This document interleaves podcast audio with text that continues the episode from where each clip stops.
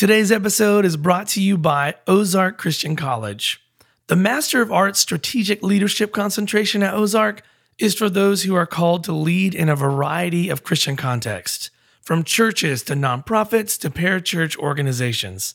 The Strategic Leadership concentration partners with you to dive into God's Word to lead God's people across generations, across cultures, and into God's future. So, what's next? Learn more and apply for free at occ.edu/masters.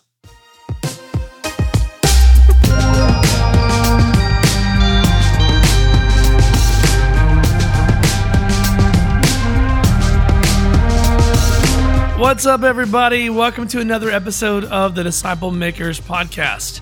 I'm your host, Dave Stovall, and you're about to hear one of Relational Discipleship Network's track sessions from the forum that we hosted last year. RDN exists to help people shift the culture by being confident disciple makers. They do this by hosting conferences, church planter boot camps, and elder learning communities, and a lot of other things. So make sure you check out rdn1.com after this episode. And I gotta warn you that the audio came to me pretty distorted, but I've doctored it up the best that I could so that I could include it this season because they just shared some super insightful and helpful stuff in these episodes, and I think you're gonna be blessed by it. So let's go ahead and jump in and hear from Relational Discipleship Network. Here we go.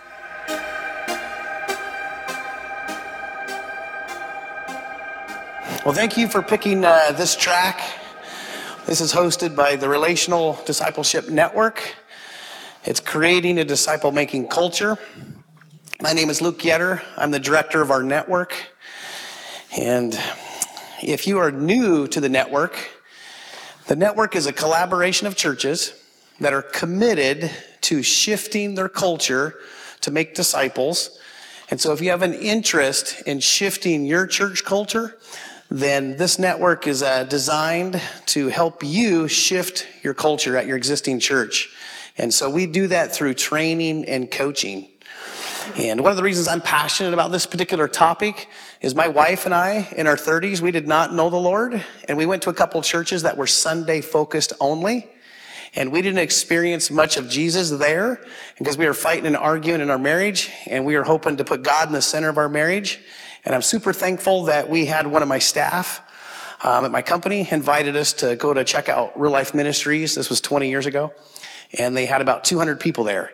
And what I'm thankful for is Real Life was focused on making disciples of Jesus. And so there were some folks in the lobby, just regular volunteers that saw their role to make disciples. And they uh, invited us into their lives. They invested in us. They led us to the Lord and they discipled us. And I'm a raving fan of what Jesus can do in and through somebody. Because I didn't know a single pastor 20 years ago. And so becoming a pastor and being on staff at Real Life for about 12 years, one of their executive pastors, has been an honor and a privilege. And I appreciate Jim taking a chance and hiring me because a lot of churches would not. And so we created the network about 10 years ago. And it's churches that are committed to helping other churches make this shift. And I'm hoping you want to reach people like me in your community because uh, there's a lot of lost people in your community. True? All right. So if you're committed to do that, I know the network, the churches in the network are committed to help you. In fact, the people that uh, we have up here speaking are churches that are in the network. They're senior pastors that have made this shift. And so they're all in to help you. And so what I want to do is if you're interested in taking the next step, there's a card on your table. And if you fill it out, we'll call you. And we'll just, however we can help you, we're in to help you. And if you want some, uh, some free resources, you can go to rdn1.com forward slash forum. And we can, we can get a resource there. And uh, we're all in to help you. And so let us know how we can help. And we're in to do that. Um, I want to mention this. We get asked this question a lot. What are some churches in your network that have made this shift? From different contexts, from different background, from different denominations. So here's what we did. We asked 10 churches in our network that have different contexts, different denominations, say, hey, would you write out 30 steps that you did that were instrumental in helping you make the shift? And so that's what this is. And so some of the churches that are up here, their 30 steps are in here. So if you uh, want to check out a sample of that, you can go to that forward slash forum. There's a free sample there of one of the stories. You can kind of check it out. But this is a resource that we made to try to be helpful. All right, what I want to do is I want to introduce uh, Brandon Bowers. Mr. Brandon Bowers. He's a senior pastor of Awaken. He is going to MC the session. Mr. Brandon Bowers, come up here, my friend. Can we give him a hand? What I love about Brandon is he planted Awaken Church. And so he started down this path of creating a disciple making culture originally from the very beginning as a plant. And his, his uh, steps are in here. And I think it's awesome. And I appreciate you're willing to uh, do this and you're willing to reach people like me in Charleston. Sure. So love you. Thank you, man. For sure. Hey, y'all give it up for Luke. So Luke's voice is uh, fading, so that's why he asked me to MC. Uh, he's an Astros fan and was cheering too hard for him. The Braves overtook him. That's that's a joke, but hey, I want to um, right right before we get started. Uh, you know, coming out of that main session that we just had, it's it's no secret that you know we faced a challenging year or two years as church leaders. And uh, one of the goals that we have, or one of the callings that we have as pastors, is to keep unity in our churches. That has no doubt been a struggle, I think, for a lot of us over the last 18 months. And so, what I want to do before I ask the panel to come up here and join me is if you have a question, we're going to have some time at the end of our session for Q&A. Uh, if you have a certain question about, hey, how did you handle this situation, or what would you do in this situation? This is a free fire. And uh, I didn't tell the guys necessarily we're going to do that, but if you have any questions specifically, these are the experts, and they need to be able to answer that question for you. So uh, go ahead and write it down wherever you are, and then at the end we'll take time for some Q and A. But uh, right now, I want to go ahead and ask uh, Jim and Bob and Scott and Joel. Where you at, Joel? I think you're up here too, right? Guys, no, you're not. All right, we're coming up here. We're going to put you on this one too. Um, what I want to do is, is have these guys individually just share a little bit about where they are, where they serve, where they pastor. Um, maybe a snapshot, guys, of the city that you pastor in, uh, just to show like how some of the demographics, some of the setting may be a little different, but the challenges were the same. And, um, and maybe just what you did specifically, some things that you or your team did to build a sense of unity even through a very divisive time. So, Bob, why don't you go ahead and launch out? You be the first and uh, share your story. Um, so we are in Cypress, Texas, which is northwest Houston. Uh, and so in our community, it's a, it's a pretty uh, well-off community. Uh, it's uh, suburbs. It's uh, exploding with growth and uh, incredibly diverse. So our community uh, has people literally from all around the world and um, just growing rapidly. And so our church is a reflection of that community. And so uh, our church is incredibly diverse. Our staff is very diverse. And so, uh, one of the things that we had to wrestle through uh, as we went through some of that was how do we how do we bring unity in the midst of a ton uh, of divisiveness, amidst a lot of the diversity where people land on things very differently? And so uh, we had to wrestle through that, but that was a little bit about our, our community. Not like Scott's.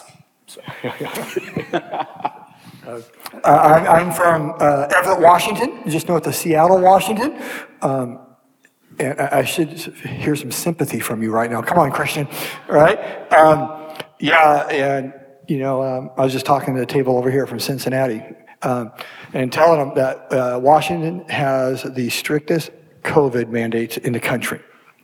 Um, you know, we just a couple months ago there's a second wave of mandates in all this um, they are beginning to um, fire state employees who are not vaccinated uh, there's pressure on all of our corporations our teachers uh, and I, I, know what's coming to our, our kids soon um, and, and so there is an incredible um, a spirit of disunity in our state. And the church uh, is right in the middle of that as well. So there's incredible tension and, um, and for us, you know, there's so many topics. If you uh, take yourself back, uh, you know, let's say two years we've been dealing with this, you know, it, it, COVID was just one of the things, right? So COVID hit, we're going through that. Uh, remember the race uh, wars and that just exploded. We had the most contentious presidential election in my lifetime, right? And in, in Washington state, you, we got the murder hornet Okay, I don't know if you guys saw that, some sort of hornet from Japan that could kill you, right? So that's running around in our state too. I mean, Washington's is a mess in every aspect of the, um, but this is what we all went through, and um, and, and tension was there. So for us, um, it, it, really uh, becomes about discipleship, and, and I'll talk more uh, about that piece of it, but um, I'll just give you a little teaser. Uh, if you look at our, our call to disciple, you're going to see the idea of authority in there, and, and it's a very important topic. So I'll leave it at that. Joel? So my name is Joel Owen, and uh, Brandon put me on the spot. I'm not supposed to be in this session, so uh, I'm going to pretend like I have really cool things to say to you guys.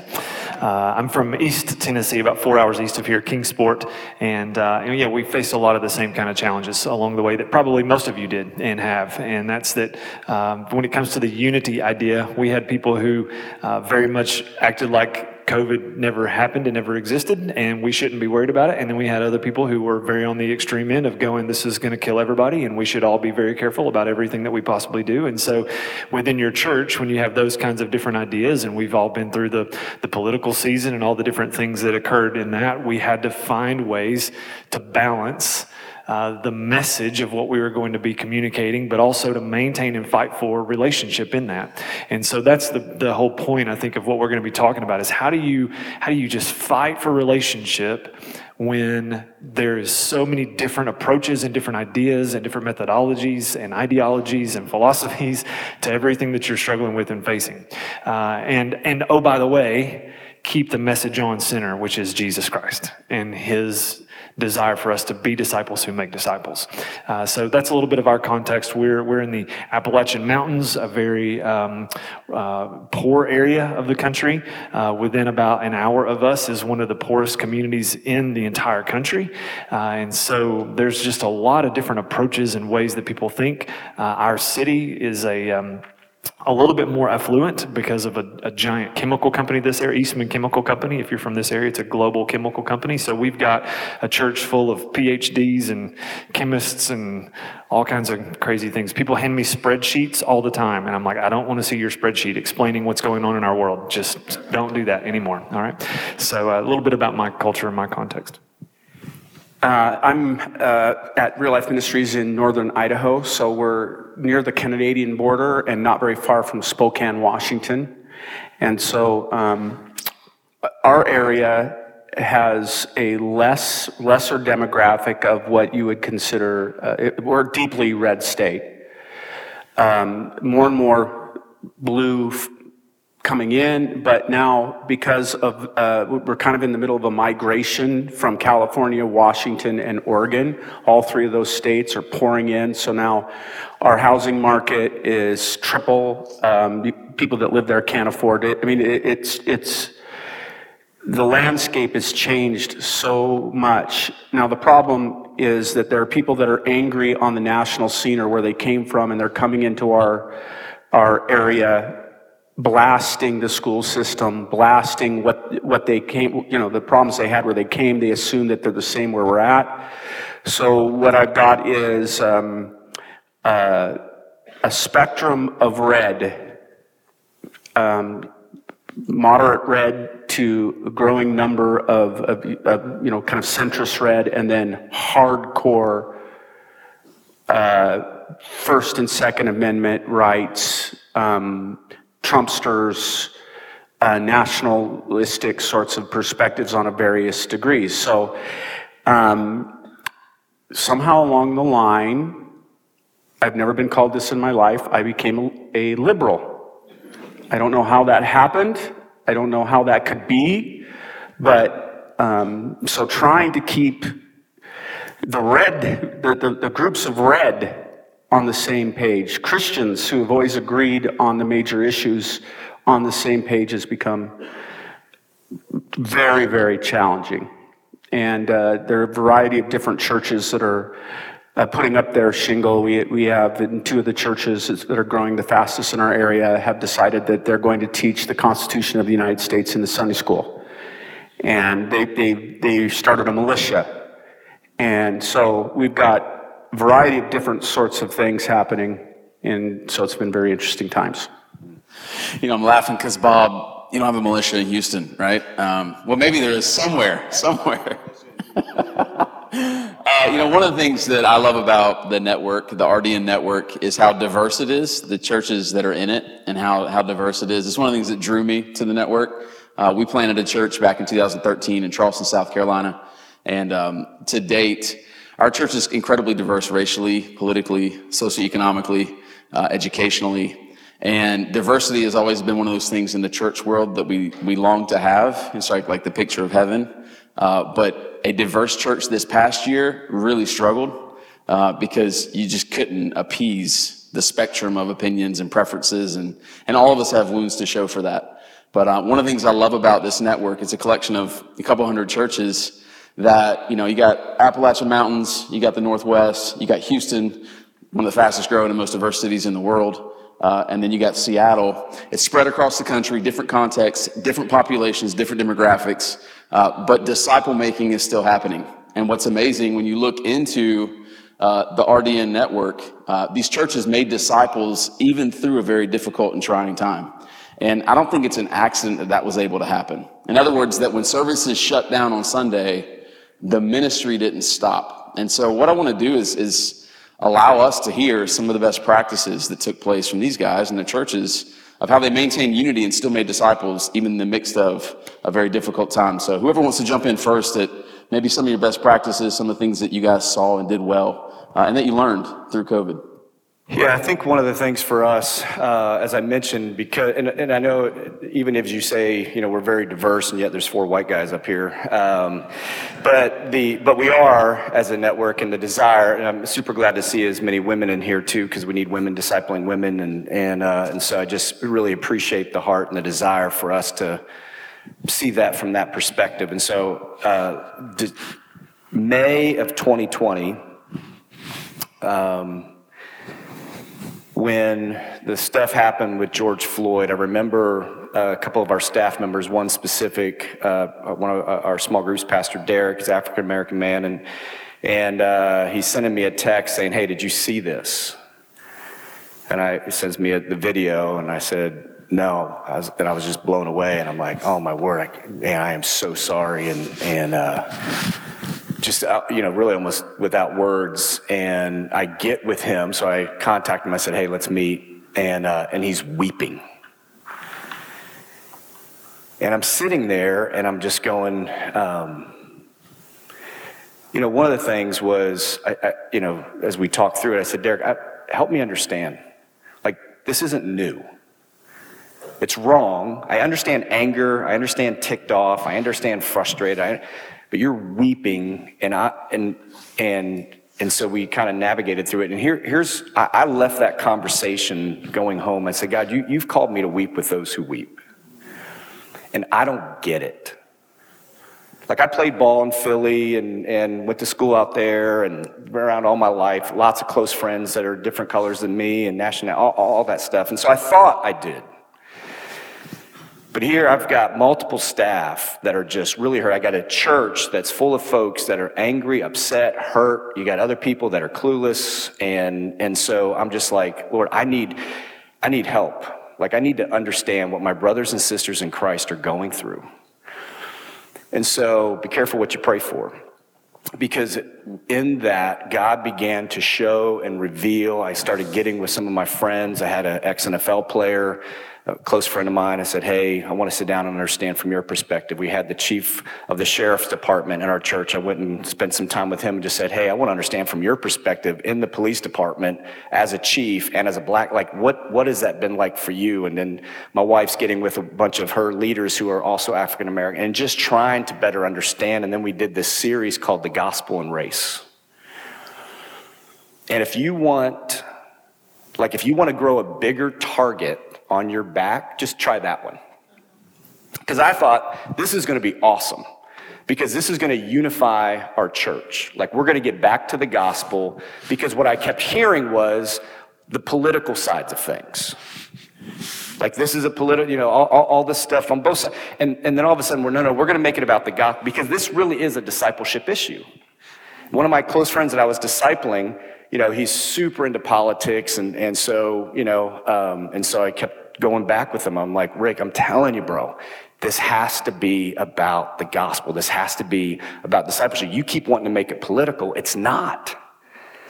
And so, fast forward, we, we go through this series, and um, I had, and I even said at the beginning, hey, listen, some of you are going to get really triggered by the stuff we're going to talk about. Here's what I'm going to ask you would write down what you hear me say and stay curious. Come ask. Because sometimes you're going to hear stuff that I'm not even saying. And then for those of you that, you know, and I, anyway, so I walked through all that kind of stuff and navigated all that. And then, and, and so you have white folks that felt like all I did was say that they were all racist. You have, you have also African American folks that just felt like I didn't go far enough. And then you had other folks that were just indifferent.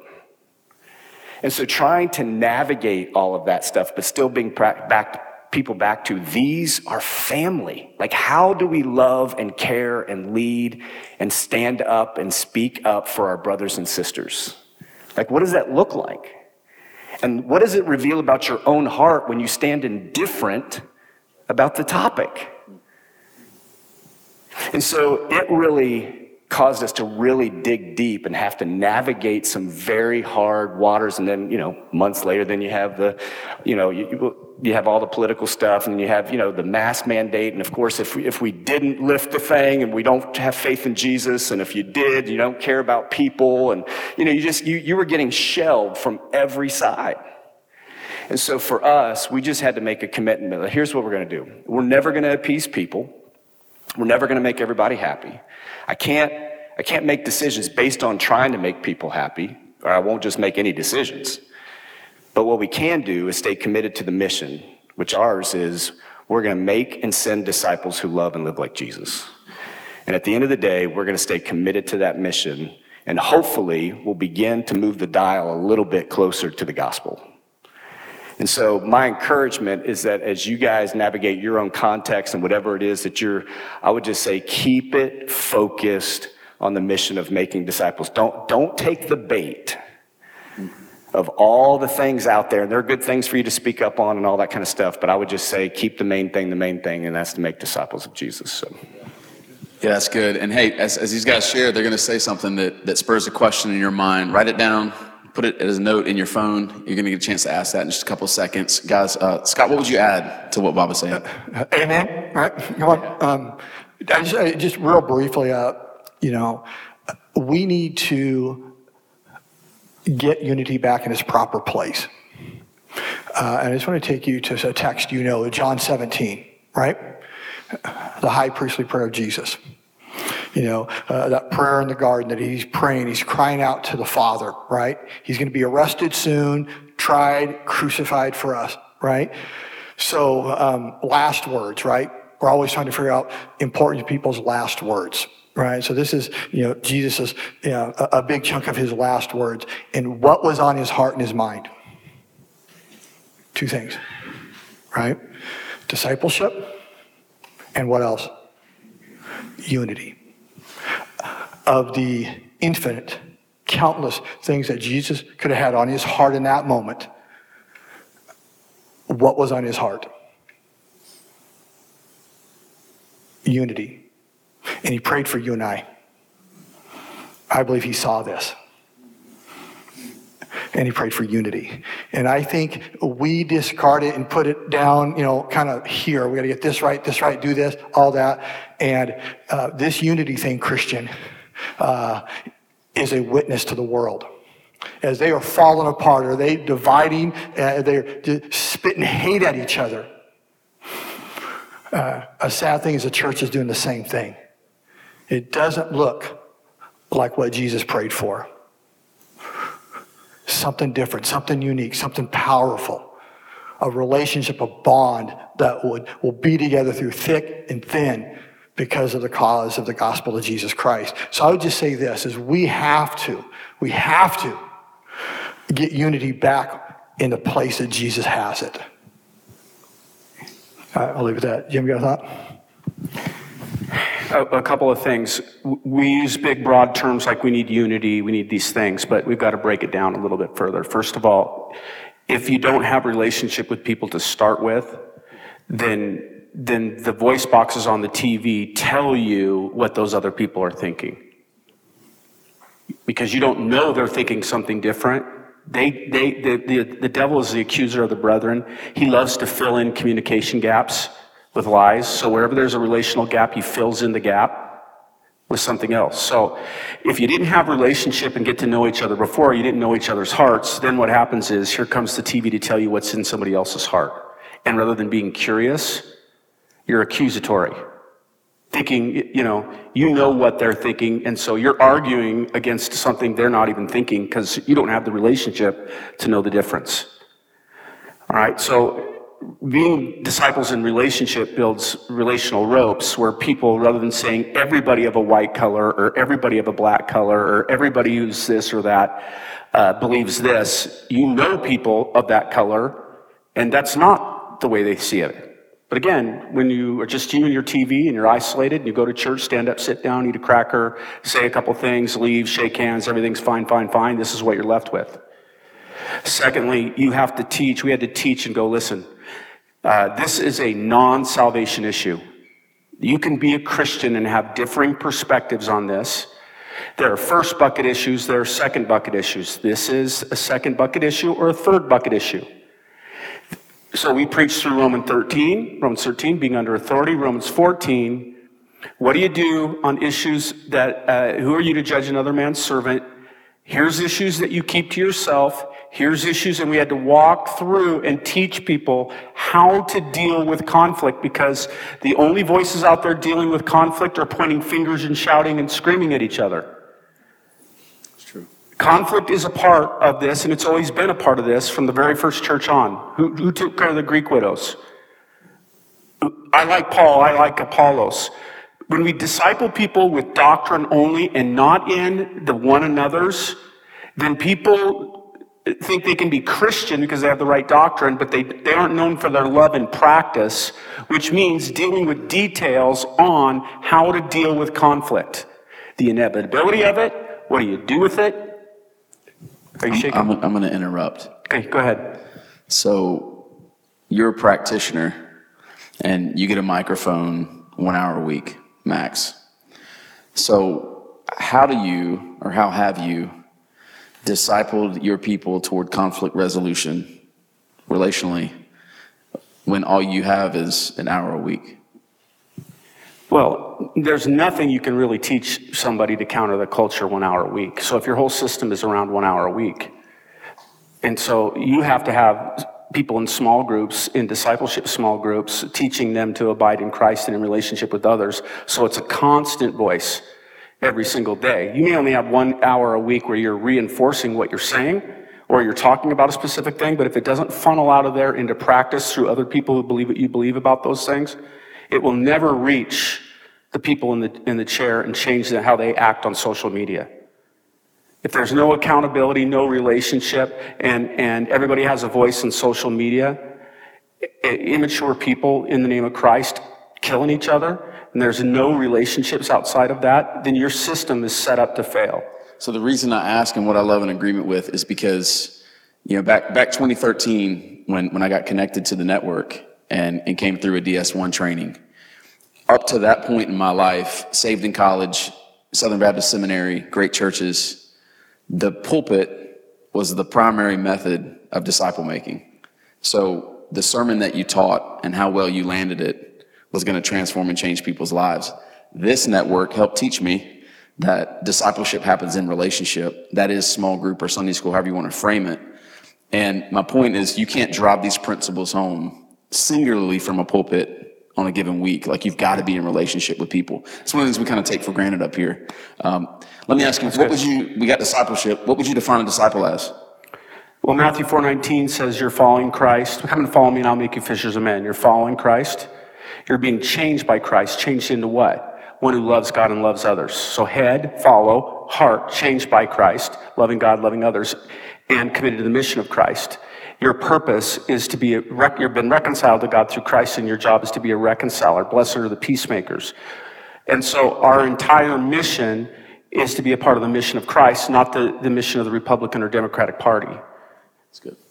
And so what are we? Who are we? How do we fulfill that? How do we build relationships where when I'm frustrated, I don't wait till church to hear a message from somebody up there. I'm in relationship with people that I talk to, to walk me off the ledge, to remind me of different perspective, to pray for me, to ask me the question, okay, you're right about this, Jim, but what would Jesus have you do? And what's the most important problem? And you're doing life not just once a week in a small group, those small group, those large group, small group to life on life, doing life together as a community of believers that support one another, walk together in a relationship with each other so that we're wrestling through these things so that when we do present ourselves and our ideas in the world, it's cloaked in Christ. And we represent Christ for who he truly is. And that changes everything. It's good. Joel, what would you add? I put you on the spot, but what, what would you add to the, the conversation? It's probably really important for us to remember. I know we get caught up in our own struggles and problems, but your church and you are not the first church and the first person to face problems with division and brokenness and those kinds of things. I mean, the very earliest church face these exact same things, right? Remember when they came to the apostles and they went, hey, the, the Grecian Jews are not being taken care of. The Hebraic Jewish women, they're getting, you know, like there's all this division. What are we going to do? And when Jim talks about relationship, I love the response. It says, brothers and sisters, choose seven men from among you who are known to be full of the Spirit and wisdom. Well, they only know that somebody's full of the Spirit of wisdom if they're in relationship with them. Because of the relationship that these guys had within the early church, they're able to go, hey, there's a need that needs to be met. Who's going to help meet that? The pastor can't do all of that. You can't do all of that. Your small group leader can't do all of that. Who's going to do that? Well, let's find some people in the church who are full of the Spirit, who are full of wisdom, who can take care of these things, who can bring the, the problem stops after that, as far as we know, right? Why? Because people in a relationship with others step up, meet the need, take care of it. They break down the division, they break down the disunity and they bring hope, they bring help, they bring peace to all of those things. But again, it comes in relationship. It comes in this context where you're going, let's, let's meet a need. Paul does this same thing in Colossians when he goes, hey, look, among us in the church, here, here, there is no Jew or Gentile, circumcised or uncircumcised, barbarian, Scythian, slave or free. Christ is all, and Christ is in all. Right? And so I think that's where we get to this point where we go, division is it's, it's one of the things that Satan is going to use the most to try to destroy your church. And it's, again, it's not your church, it's Jesus' church, but let's put it in our context. What's he want to do? He wants to destroy us through division. If he can separate us, if he can separate you from your spouse, if he can separate you from your kids, if he can separate you from your staff, you from your elders, you from your church, if he can keep you from being in relationship, he can destroy the work that God wants to do in your church. So fight for it. Because Christ is the center of everything. And then when we center around Christ, man, it changes the whole it changes the whole game.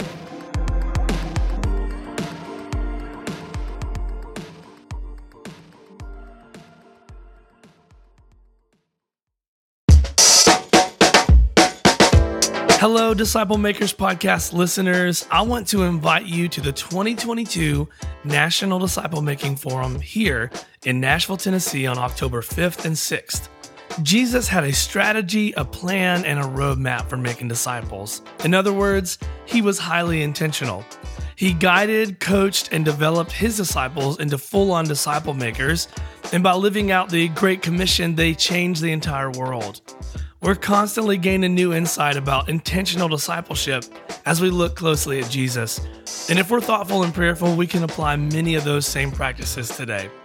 So head on over to discipleship.org to buy your tickets for the 2022 National Disciple Making Forum.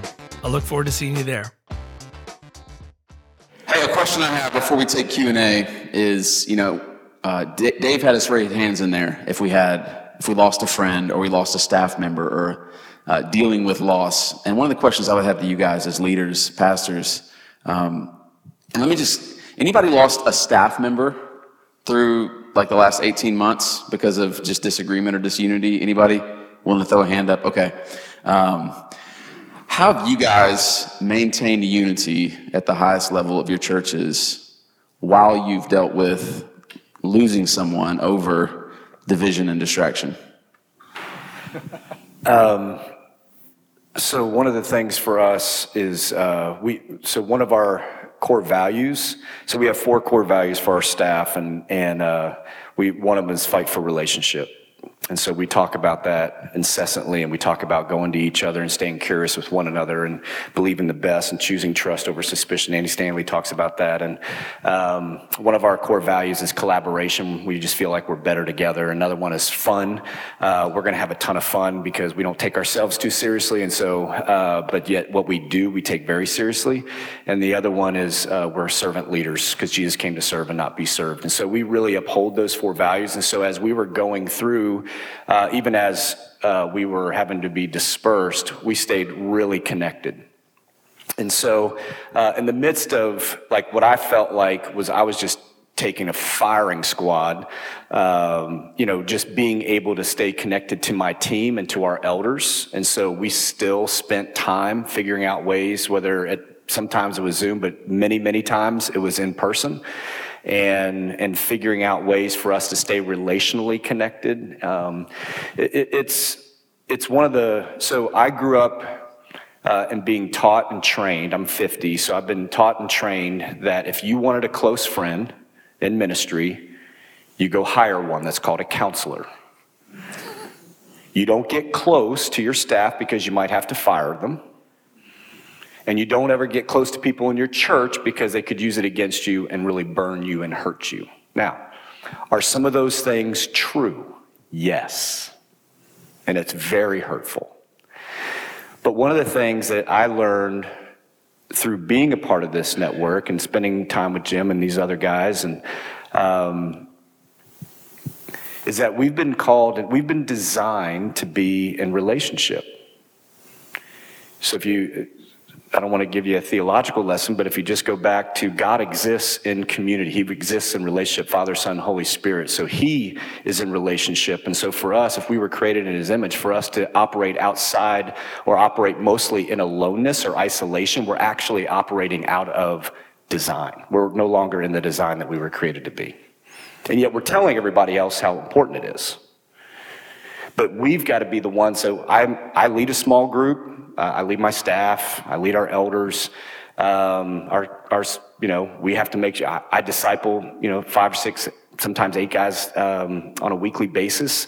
Uh, just because I'm in a season of life where I can do that. When I, my, all my kids were home, that was less because I was also discipling them. And so, so again, as, as you think about it, the reason that helped us stay connected was we were highly intentional to make sure that we kept those relationships close, checking on those families, making sure that we were really understanding one another. How were we doing? How, you know, caring for one another. Sometimes people were in the hospital. We were taking care of them, making sure that the food, all that stuff. And so I share that to say, if you're looking to have a role to where you just show up and preach and you talk at people, you're not going to make disciples of Jesus. You might make some disciples of something, but it wasn't the method of Jesus. And so for us, we had to go back to saying, what did Jesus do? We just want to emulate that. And that's what's helped us really stay connected. Um, it's, it's really hard. Um, you know, you don't know this about me. If you get close to me, you realize that um, I'm a broken guy and, and I have to, I, I need a lot of grace. And um, I have to have friends that are courageous and honest and work through things because the closer you get to me, the more broken you're going to see I am. And I don't want you just to put up with that. I want you to help me grow. One of my key verses is wounds of a friend will be tr- can be trusted, but an enemy multiplies kisses. A friend will tell you what you need to hear even if it wounds you. A friend just backs, or a, a, an enemy backs your play no matter what. And so uh, to set up the kind of relationship where, and to live out the kind of relationship that values fighting for a relationship, meaning telling the truth, fighting it out when you can't get on the same page, inviting others into this, um, and to help you work this out to the best of your ability. And to, to you, you'll feel like you've been hurt or, you know, it just hurt too much, don't do it again. You'll feel that. And the enemy will fuel that uh, and whisper. it can be just you and Jesus, but that's a lie. Um, And so you have to have the people around you that protect you from you and push you in areas to resolve things that there are times where you get tired of it and you're just too tired. You know, I mean, uh, uh, I'll be real honest with you. it's probably not a week that doesn't go by where we, I don't have to resolve a relationship. And one of the key passages that, that really impacts my life is when Jesus says, when you come to bring your sacrifice and you realize there's a problem between you and your brother, leave it, go and make it right. And because I have to preach every single week, and that's a, a that is a, uh, a sacrifice before the Lord, it's like, hey, where are you at? Where are you at? And integrity is important to me. And what I mean by integrity is not that you're perfect, but that you're intentionally trying to be what you say. Right? Uh, uh, and so, you know, on this trip, you know, in our own board meeting, there's tension that had to be resolved, and we had to bring it to the whole group because, you know, a me, usually it's me, and somebody else uh, couldn't, we tried, we, but we were both committed to bring it to the board and say, we need your help. You know, I, before that, it was one of the elders in our church that, that loves both of us and said, hey, you, you guys need to take this and, and you gotta, you gotta take the next step. And they just won't let you get away with it. You've pre- preached it so long and you've held them accountable to it. They let you hold it, be held accountable to it. And what we're really saying is our call is to be something before we do something. And that means we live out Christianity bearing with one another, being truthful with one another, not letting the sun go down on your anger. When did not letting the sun go down on your anger and not say, and doing it, when did that become optional, but the Trinity became something we, we fight for? We fight for these doctrines. Jesus is the only way, but somehow resolving conflict, as the Bible commands us, is optional. And, and, and whenever there's a fight, we move somewhere else and go, well, I've just been called by the Lord somewhere else. Which is why our people bounce around from church to church, because that's what we do when it gets rough. We don't work it out and fight, right? A lot of times people use 1 Corinthians 13 in weddings, but that wasn't written to the church, or to the wedding, uh, to the couple, it's written to the church.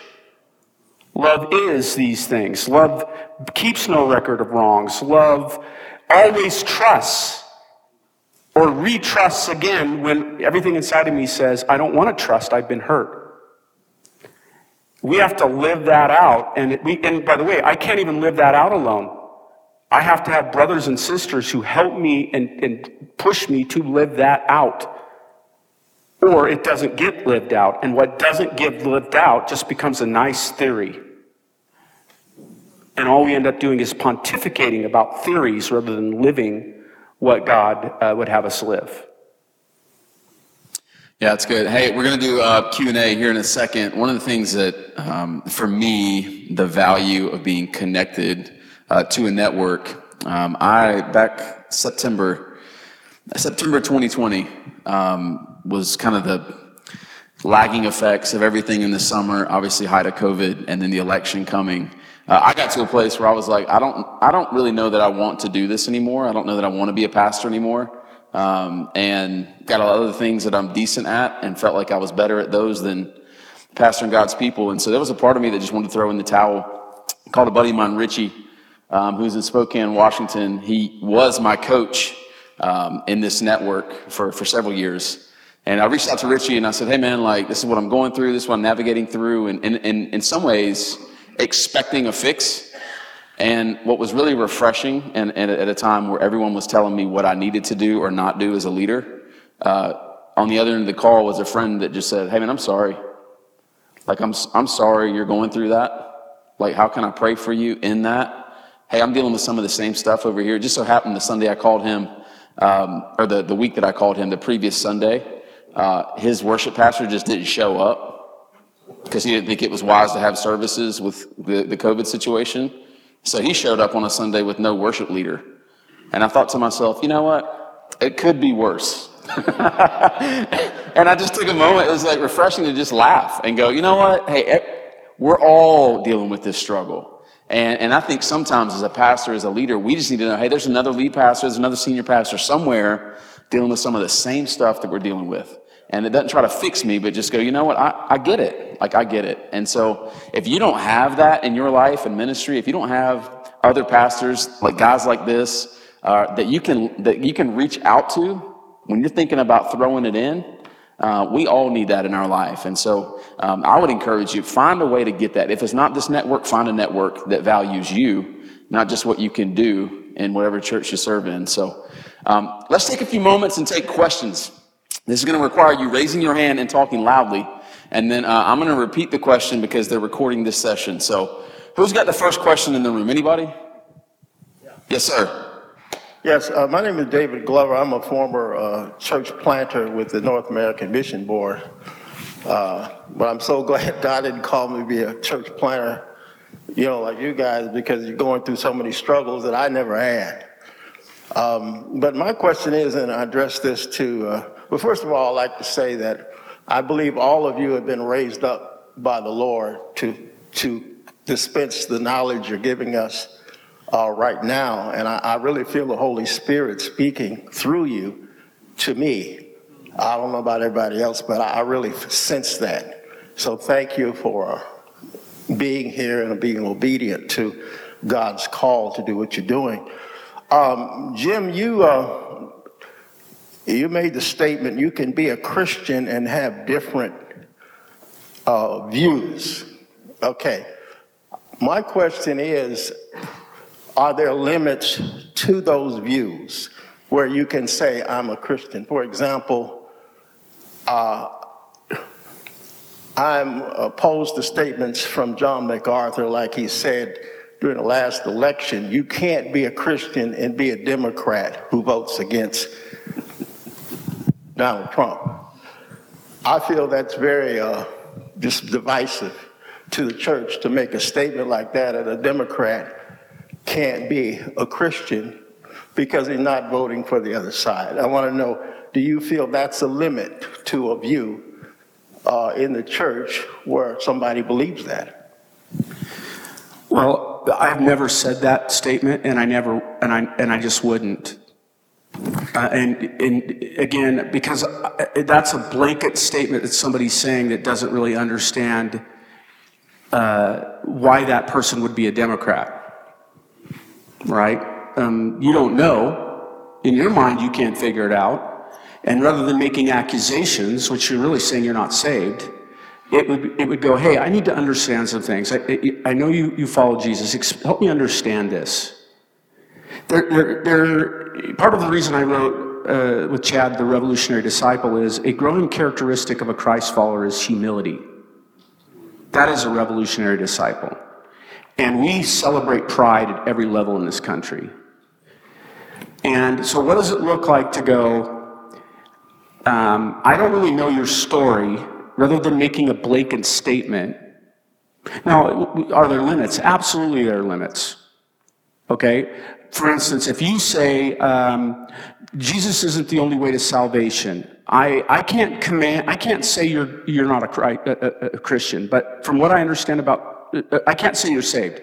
But what, from what I understand from Scripture, there's only one way to salvation through Christ, and so I'm going to preach the truth that I am, I am officially saying to you, if you've made Jesus one of the ways to heaven, you do not understand the Scriptures. I don't get to judge your salvation, but, but that, that doesn't sound Christian to me, and you wouldn't be a part of our church, and, and I'm going to leave that between you and, uh, and God, but no.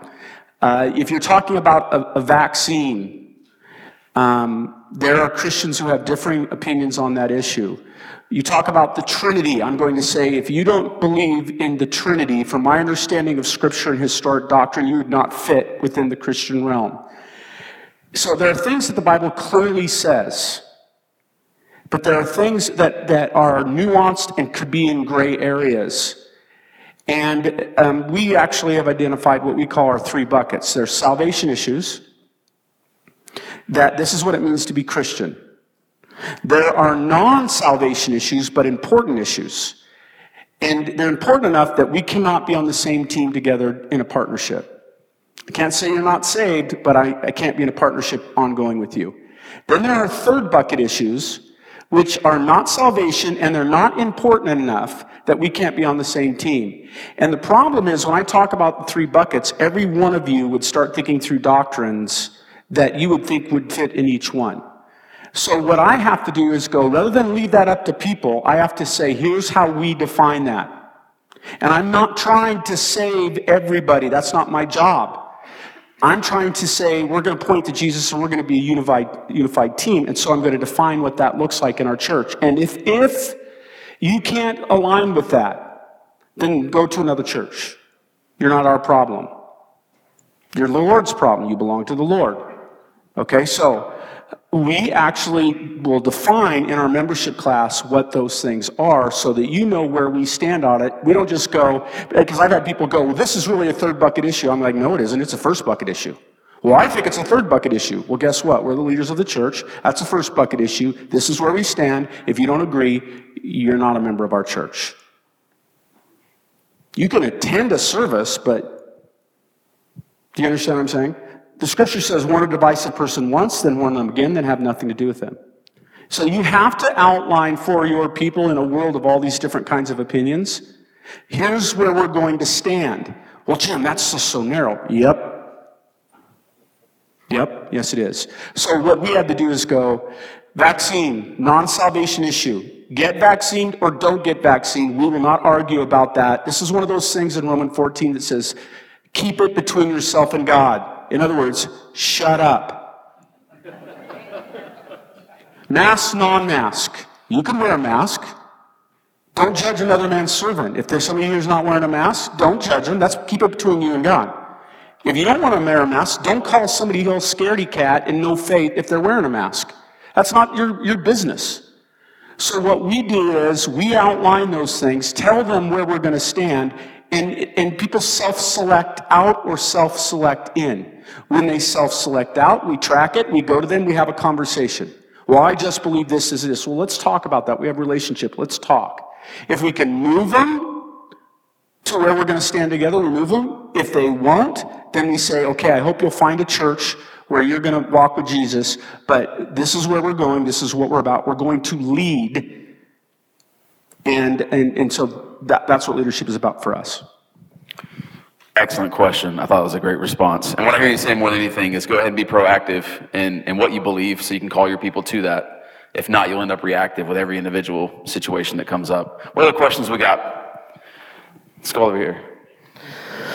Okay, um, I hope this doesn't come out, uh, across as an elementary question, but for my situation, we've got a really small group of people coming out of a, a very consumeristic uh, Christianity, and we're breaking free from that culture and trying to create something in uh, in a town that is typically like that. Um, uh, of disciples who make disciples. And we just came out of a, um, a 40 day prayer discernment, seven days of fasting. So we're really in a good spot, but now we're down to the practicality of it all.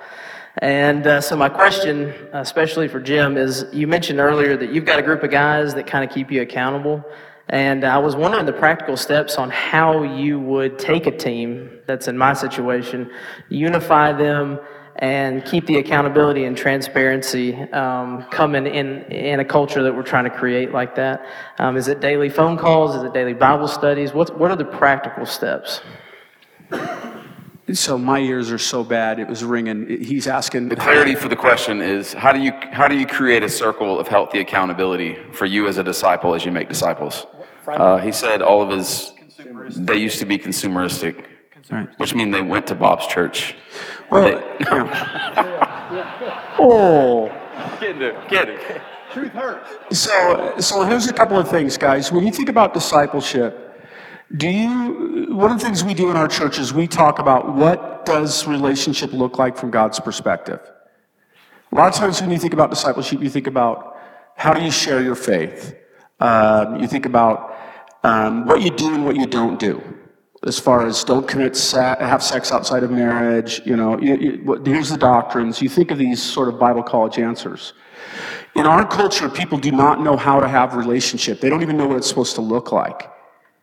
Right? So they don't know. And by the way, in the five spheres in the book, we talk about, Paul talks about your abiding relationship with Jesus, then in the church, then he talks about the home, then the work life.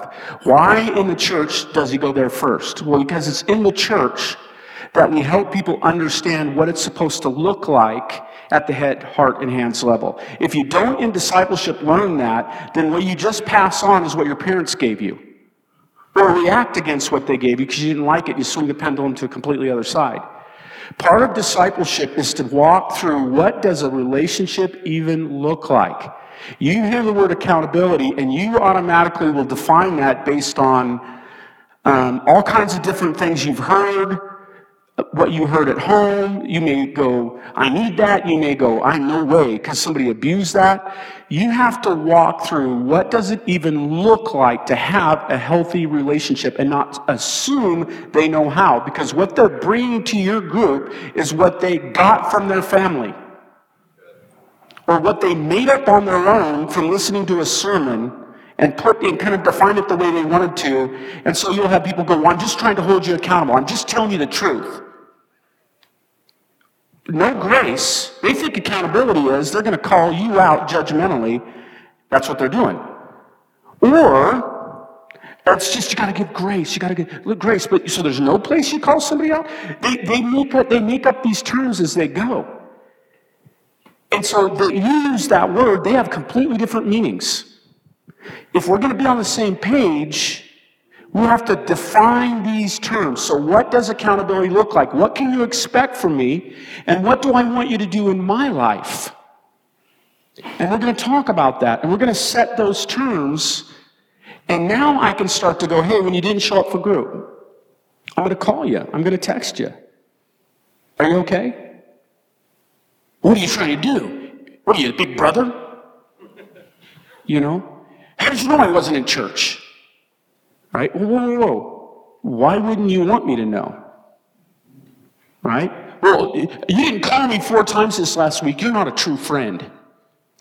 Whoa, whoa, whoa. Where did you get that definition of true friendship that I have to talk to you every single day for hours? Well, you said you were going to be my shepherd. Well, where did you get the idea that that's healthy shepherding? How would I live in that personally? These are all conversations that people usually don't have, so people get their feelings hurt. They leave. There was never any conversation about rules of right relationship and what that looks like. So unhealthy rules dictate the day, and they bounce from church to church to church, either judging the church or mad at the church because no one discipled them in any of this to start with. So one of the things that my, you know, in our church you'll hear all the time, if you're in a relationship with me, I, I don't really know if we're a good friend until we've had a good fight. What do you mean? If we're friends, we don't have a fight. No, no, no. That's not true. There's going to be conflict. I don't mean fist fight. Here's what I mean by a fight. We get irritated at each other. We, we don't see it eye to eye. I hurt your feelings or I missed something. We're broken. We have sinful natures. I don't see it. I don't, I'm so busy looking at my. If you don't tell me, if you have expectations of me that are unhealthy, then I, then I will always be a disappointment, and so will anybody else. What does it look like to disciple people in these kinds of things on the front end so that you can live out a healthy uh, relationship as you start going through the teaching, as you talk about accountability, as you talk about support, right? Why did you call me? I was in trouble. Well, why didn't you call me and tell me you were in trouble? Well, you're just supposed to know. How am I just supposed to know? You, you, you see what I'm saying? This is a part of discipleship. Yeah, an excellent tool in that that's super practical. There's a workbook outside. Uh, it's like a 12 week deal that I would advise you to go through with those guys that help define some of these terms of relationship and what accountability actually looks like. That way, you guys do that together and so there's a common understanding and common language. Question over here. With focusing on unity for discipleship, how essential is the typical traditional Sunday morning still today compared to the discipleship groups, the small groups, all those type of things, in the sense of unity as well? Yeah, so, so for me, I feel like the Sunday morning has a significant role. Uh, part of it is leveraging that time to not only equip the body, but also strongly encourage them to get connected in relationship. And so, pretty much in my message and announcements at the end of the service, throughout, I mean, it's, it's constantly, hey, this is one of your next steps. We want you in a discipling, because being in a small group doesn't mean you're a disciple. So it's really important to make sure that's super clear because small group is not the end goal. Like the end goal for us is spiritual maturity. And so you can't be spiritually mature if you're not being discipled or then discipling somebody else. And so for us, we're constantly using the Sunday morning. And so when we share, whether it's our worship pastor or one of the worship leaders up here, or for me or the person, we're constantly sharing about our small group. We're constantly sharing about the people we're discipling. Those, those naturally come from us because that's just a part of who we are. It's not a program. And so I think, um, you know, being able to really keep that centrally focused and so that we don't have competing programs, we don't have competing uh, agendas, we don't have competing other things that are, that are, you know, saying, well, you know, you're going to have to choose. No, no, no. We wiped everything out. Like, this is it. Like, you take your next step. This, this is what we want you to do. And we hope that as you get into a small group, really, uh, small group, you're going to then get into a discipling relationship. And so that's how we've tried to, to leverage the Sunday morning uh, environment. Can I take a stab? Um, I think I understand your question, and just a, a, word picture that came to my mind when you asked the question is it's like a family, right? Uh, and think of the family table you come to that table and that family dinner and you are talking about who you are um, as parents you're setting guidelines rules you, you're giving your quote unquote creed as your family and then you part from that dinner and you go all about your family business that's in different places. Still critical essential. So the sunday morning service is a chance that we come together and we get to speak to one another as family. We get to uh, praise the Lord in one voice. And so the Sunday morning experience uh, is critical, essential. Uh, and I do hear a lot of people talking about, well, let's throw that away and, and just go do this. No, no. Your family needs to come to the table and, and have some conversations and care for each other. Yeah, that's great. Hey, would you help me thank these guys, the panel, for sharing with us?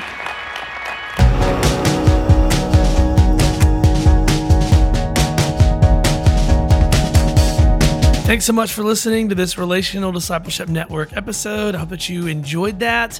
And I want to encourage you to check out discipleship.org and mark your calendars for October 5th and 6th because we're hosting another National Disciple Making Forum here in Nashville, Tennessee. It's going to be a fantastic time. All right, coming up next, we got another RDN track session episode. So make sure you click subscribe to the podcast so that you know when I release it. All right, everybody, have a great day.